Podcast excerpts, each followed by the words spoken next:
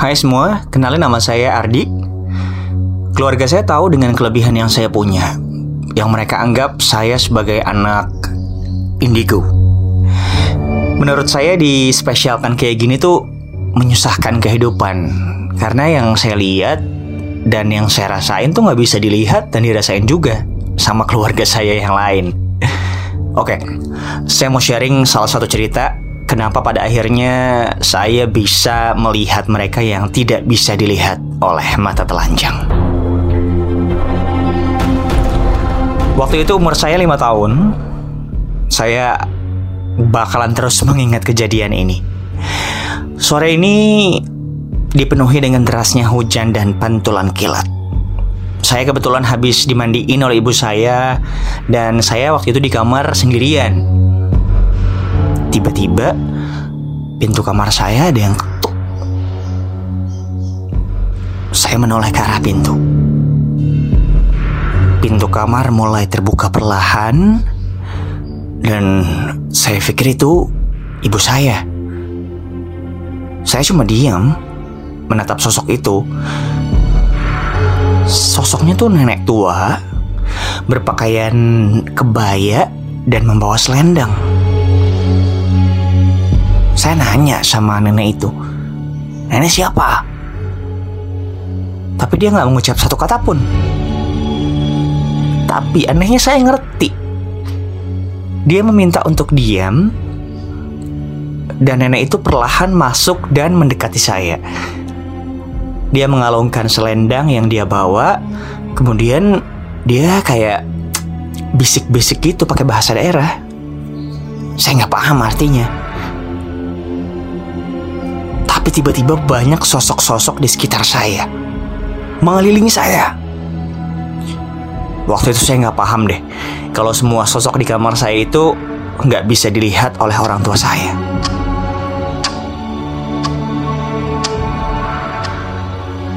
lima tahun kemudian. Banyak kejadian-kejadian yang terjadi seperti apa yang salah lihat di mimpi saya. Saya suka ceritakan sama orang tua saya, tapi ketika kejadian tersebut benar-benar terjadi, orang tua saya selalu menganggap itu hanya hanya kebetulan aja. Lima tahun yang berat untuk kehidupan saya. Dibully lah, dibilang kalau saya aneh lah, Sampai orang tua saya pun memutuskan untuk menyekolahkan saya ya udah di rumah aja. Karena mereka khawatir dengan psikis saya. Beberapa kali saya dibawa ke psikiater. Semua dokter bilang saya normal. Nggak ada yang aneh, nggak ada yang salah. Saya pun masih nggak paham ya. Kenapa orang tua saya membawa ke dokter ini, ke dokter itu. Tapi nggak ada jawaban yang memuaskan hati orang tua saya. Saya diizinkan kembali bersekolah di sekolah, bukan di rumah lagi. Dan pada saat saya sudah mau sampai di dekat rumah, saya ketemu sama seorang nenek gitu ya, sesosok nenek-nenek. Dia bilang, dua hari lagi kamu jangan keluar selepas maghrib. Bahaya buat kamu. Saya cuma ingat ucapan ibu saya. Katanya kalau ketemu orang asing di jalan jangan ditanggepin. Langsunglah saya jalan cepat, menjauh. Jadi saya lakuin. Saya lari ke rumah saya terburu-buru. Ternyata yang dimaksud nenek itu dua hari lagi adalah malam satu suro. Menurut kepercayaan, malam satu suro itu kan uh, malam yang sakral untuk orang Jawa. Karena rumah saya terbilang bukan masuk ke dalam sebuah kota, jadi di malam satu suro selepas maghrib banyak tuh orang berkumpul keliling kampung dan pastinya itu membuat saya penasaran ya. Pastinya sebagai seorang anak-anak, waktu itu saya nekat minta keluar rumah dengan ditemani oleh ayah saya. Rame banget keadaan waktu itu.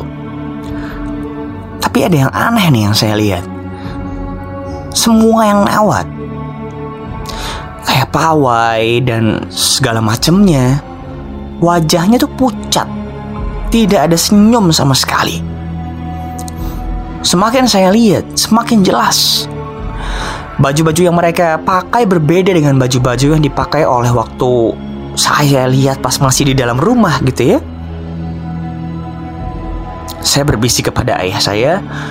Saya tanya, mau ke mana orang-orang itu nantinya? Kata ayah saya sih ke pendopo yang ada di sana. Setelah pawai itu, ayah saya mengajak masuk ke dalam rumah. Saya harus cepat tidur, katanya. Tapi tepat di depan pintu rumah saya ada sosok tinggi banget, besar banget, pakaiannya seperti prajurit. Saya bilang ke ayah saya, Ayah itu siapa di depan pintu? Ayah saya pastinya bingung dong. Ah, kamu salah lihat kali. Cuma Cuma saya berusaha meyakinkan dan membuat ayah saya percaya dengan apa yang saya lihat. Karena saya teriak-teriak, saya nangis waktu itu, saya takut banget Ayah saya menggendong saya dan melewati kaki makhluk itu. Saya terus mikir gitu ya.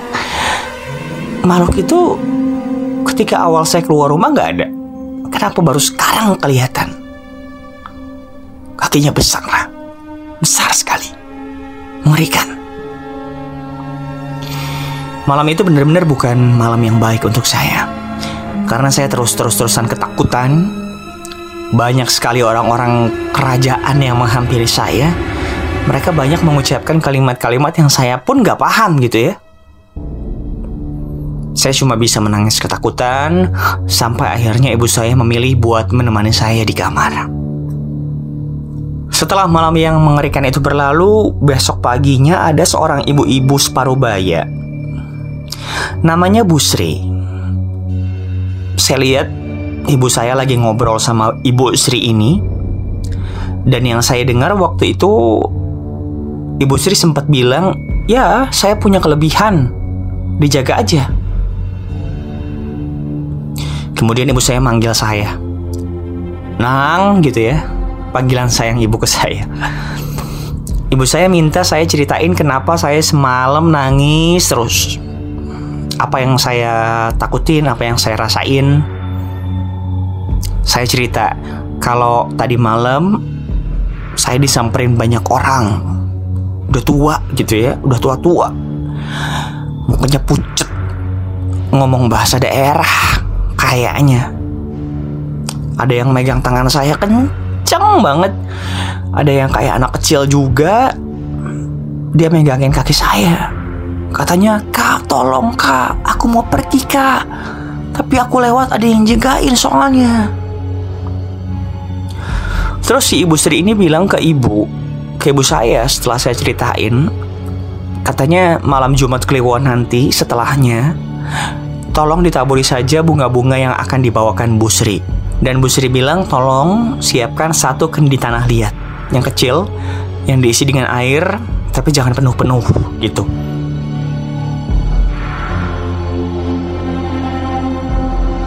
Tepat di malam Jumat Kliwon itu ibu saya dan ibu Sri melakukan ritual tersebut.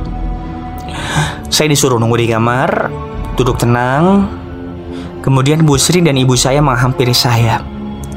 Dia nanya, selendang yang dikalungin ini dikasih siapa? Saya kasih tahu dong, ada nenek-nenek waktu itu dikasihin ke saya, Bude. Kata Bu Sri, dilepas aja ya, jangan dipakai lagi. Kalau dia datang, bilang ketemu Bude aja mbah saya ingat saya ingat banget wajah ibu saya waktu itu bingung karena dia nggak nggak ngelihat selendang apa pun yang ngelilit leher saya gitu ya dan memang ternyata selendang yang melilit saya itu yang menyebabkan saya bisa melihat sosok-sosok yang eh, nggak uh, kasat mata selendang yang tidak pernah saya bisa lepas katanya sebenarnya nenek itu baik karena dia pikir saya bisa lihat dia, jadi dia berikan selendang itu. Untuk membantu banyak sosok di rumah ini yang nggak bisa keluar karena ada penjaga di depan rumah. Cuman ya semenjak selendang itu dibantu dilepaskan dari saya, saya nggak bisa lagi melihat sosok-sosok aneh yang suka saya temui di mana-mana.